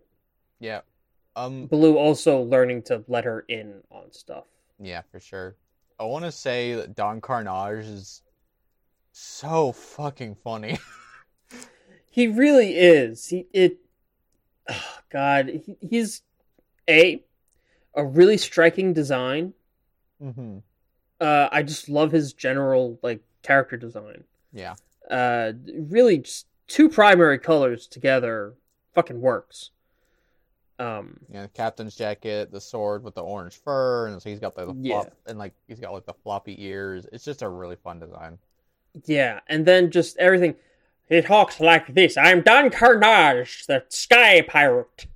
And he can't decide if it's a Spanish accent or a French accent because he speaks both at different times. Now, what is on your tiny little minds? Yep. Oh god, I fucking love Don Carnage. Jim Cummings is a fucking It's my, genius. it's my second favorite Jim Cummings performance easily. Which is your favorite? Uh, Drake Mallard, Oh yeah. the Darkwing Duck. Yeah. Yeah. Mine's uh Leatherhead from TMNT. Oh, yeah, that was him.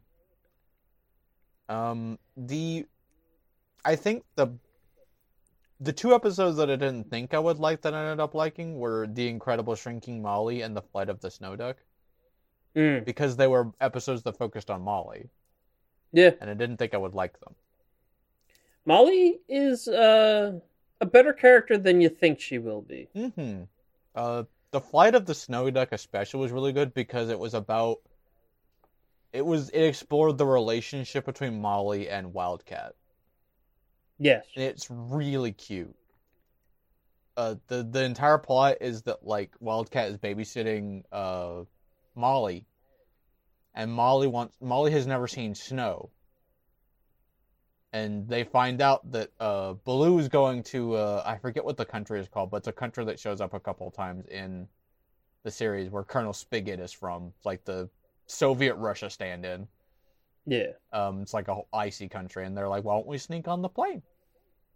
And they sneak onto the plane, uh, and they go and play in the snow.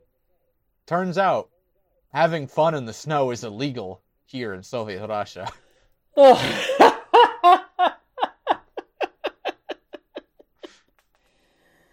oh. And they have to go to court, and like there's like literally an entire scene where like it's like, "How do you plead?" And the Wildcat's like, "Uh, like this, please, please, we didn't know what we were doing.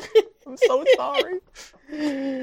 Oh. And, God and Spigot almighty. makes like a little like he shows up a couple times in the show, but he makes an appearance in this episode where he's like, "I will prove that you were having fun in the snow."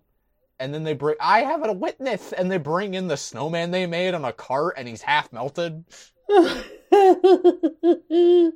And it's like he doesn't look like a man. Well, of course he does. There's his nose and his eyes. Don't you know how to use your imagination? And everybody's like, oh, "Imagination, one thousand years prison."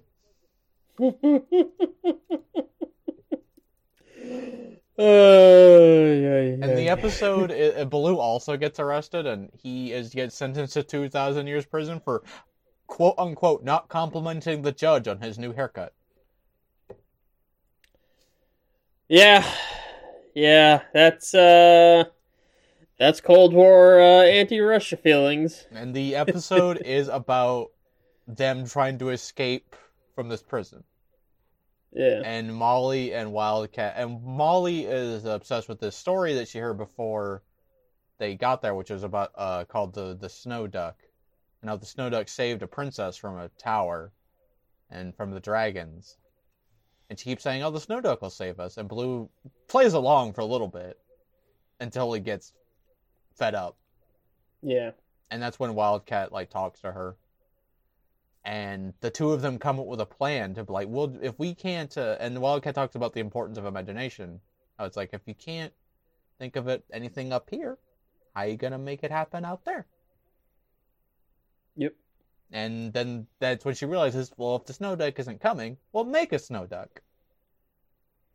And they make an airplane out of ice, of course they do. and then they fly it out of the prison. You know what? Wildcat's that good of an engineer. He is. Uh, the Incredible Shrinking Molly is exactly what it sounds like. It's Molly uh, feels like she's being ignored because she's so small, Yeah, and she goes and sneaks off to this house where she thinks a mad scientist is living, and there is. Even though he's not mad, he's just weird. yeah. He made a shrink ray. She gets shrunk. Uh, and has some of the best animation in the show. Weirdly, that episode. Hmm. Uh, uh, there's a lot of really great character animation in it, and I don't know why that specific episode has a lot of it. Interesting. And the the the professor was voiced by I forget his name, but he voiced uh, Megavolt in the Darkwing Duck show. Huh. Uh, okay. Uh, but and that's just it's just a fun episode.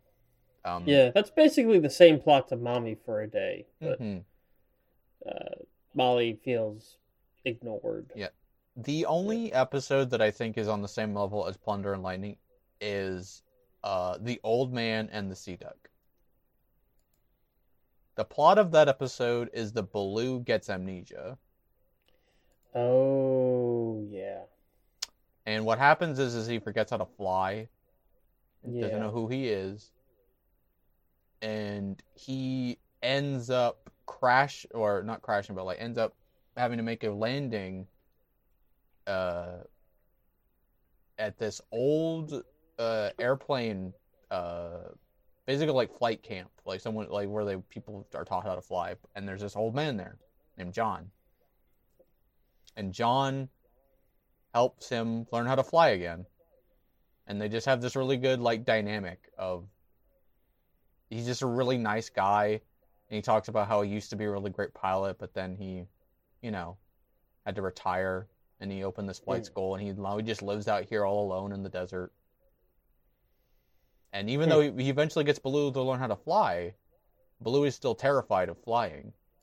And it's only when John fakes breaking his leg and tells him he needs a doctor that Baloo gets up the courage to go and fly and get the doctor. Hmm. Plot twist.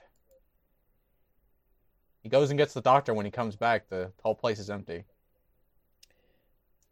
He was a ghost. Huh. Or well, Baloo called uh, or and but the funny thing is, is that Baloo has a picture of him and the guy, and then Kit asks him who who that guy in the photo is, and then Baloo says he's guardian angel, I guess. Huh. It's really Uh, good. It's a really good episode. Yeah. like like they even say the word he died like years ago. Like straight up, he's fucking dead. No ifs ands or buts about it. It's weird. Hmm. Uh, yeah. Uh, but I think the episode that I liked the most, hmm singular, was Stuck on You. And the plot just kind of like sums it up. Uh, the episode is about Don Carnage and Baloo get glued together by industrial glue. And the entire episode is them trying to get unstuck. It it's it, it it's a tried and true trick in writing. Just two people who hate each other stuck together. It, but it's always good. It's it's really fun. Yeah. It's just a fun episode. Yep. Uh, but yeah, that I ended up liking a lot more of these than I thought I thought I would because I I personally I used to not I I had this like I used to not like TaleSpin all that much like compared Really. to all the other Disney afternoon shows, but looking back on it, it holds up way better than some of the other ones. Absolutely. Yeah. It it has a good it, it has just enough of that old like uh pulp serial type feel. Yeah, Just enough of it. Like it's it's still basically, you know, a kid's cartoon, but Mhm. yeah. it's it's it's, a, it's an adventure show at the end of the day. Yep. I mean, it's got sky pirates, it's got airplanes, it's got like weird, sometimes weird science, like weird like super science. Like, what's not to like about it, right? Yeah. Especially from a kid's perspective. Oh yeah. God, man, that... yeah, fucking kick ass. I love this show. Mm-hmm. But yeah, I think that's all I have to say about it. Yeah, I don't really have anything more to say about it either. Mhm. All right. Uh, we're going to take a quick break, and when we get back, we'll. Oh, sorry. We'll close this bitch out. We'll see you then. And welcome back for the last time this episode. Uh, so yeah, that's that's it for the first episode of the season. Whoa. Uh, that's it for Rescue Rangers and TaleSpin. Uh, look forward to more Disney Afternoon as the season progresses. Yes. Uh, uh, hold on real quick. Mm-hmm. Okay. Alrighty. Next time, look forward to all four Shrek movies with uh, our good friend uh, Scarlett. Yep. That's right. We're just talking about the entire Shrek franchise. There, there's certain things where it's just easier to cover it all at once because I don't know if I have a lot to say about just Shrek 1 and 2 or just Shrek 3 and 4, but the whole thing together, I, I feel like that's the best way to do it. Mm-hmm. for sure. And then uh, Scarlett and I have a big debate uh, about Shrek that will be that may not be settled in that episode, but will be talked about, which is uh, our opinions on Shrek's uh, Shrek Four. But uh, we'll get there when we get there. I just like all the Shreks, uh, almost equally. Uh, like I, obviously two is better than most of them. Two is but- like the best one, which you know, I don't, Yeah, most people uh, will agree with that. That's not a hot take. yeah. I just uh, you know, I like all of them. I just the whole franchise, what I've seen of it at least, hmm uh, which is the four movies. I still haven't seen Puss in Boots. Neither have I. Uh, I want to though. Yeah, That- we'll- that's the. We'll thing. talk about Puss in Boots another time. Yeah, we'll get to there. Uh, sorry, got a little flummy there. Mm. Uh, sorry. Uh, but yeah, uh, do us a kindness and uh, rate and review on whatever thing you listen to us on. That'd be much appreciated. hmm Um, because we're still trying to grow. Uh, but we'll see. We'll see. We shall see. Uh, yep. Uh, so rate and review five stars, please. Uh, if you want to get in contact with us, uh, you can do that by emailing us at acmepodcastinc at gmail.com. That's acmepodcastinc at gmail.com. Let me hear that again. That's Acme Podcasts Inc. at gmail.com. Yep. You can also find us on Twitter by going to at Inc Podcast. That's at I N C P O D C A S T S. Uh, you can also find us on Tumblr. Find us on Tumblr Uh, Tumblr and- at uh, acmepodcasts.tumblr.com. That's acmepodcasts.tumblr.com. Yep. Uh, do we got anything in the ask box? Mm, let me have a look see. Alrighty. And I'm pulling up the email as we speak. Ah, here we go. Yeah, we have one. Cool, cool, cool, cool, cool. Uh, do we have anything in the email? Uh, let's do the ask and then I'll figure out Yep. the email. Uh, Anonymous asks favorite animated programming block. Hmm. Hmm. I mean, the big contenders are like Cartoon Cartoon Fridays and uh, fucking the Fox, the Fox, the Fox Box, and like Jetix. Uh, Uh, you've you've also got to consider Toonami. Toonami, yeah, uh, Toonami. it's yeah. you got to consider Adult Swim because that's what it started as. Mm-hmm. One Saturday uh, morning. Boomer- One Saturday morning, Boomerang was originally just a uh, an animation block. Um, Uh, the you got- uh, WB. WB, Kids WB. You got, uh, I think it was UPN had the animation train or whatever. Oh, yeah, Cartoon Train. Yeah, yeah, yeah. I forgot about that. Or no, it was USA, not UPN. U- USA. Mhm. Um, for me, it's definitely Kids WB. That's the one I watched the most of as a kid. hmm I I don't know. I think it might. It's either for me. It's either Toonami or Friday Cartoon Fridays because that's like you got all the heavy hitters on that. We got Powerpuff Girls. You got Johnny Bravo. You got Samurai Jack. Yeah. Uh, Also, Disney Afternoon is also. oh yeah, Disney Afternoon. We were just like literally earlier. We are just talking about it. you know. Yeah. Disney Afternoon. is a Uh, good one. Fucking bonkers. Darkwing Duck. Gargoyles. Rescue Rangers Yeah. and TaleSpin. Um. Yeah. Also like Nicktoons.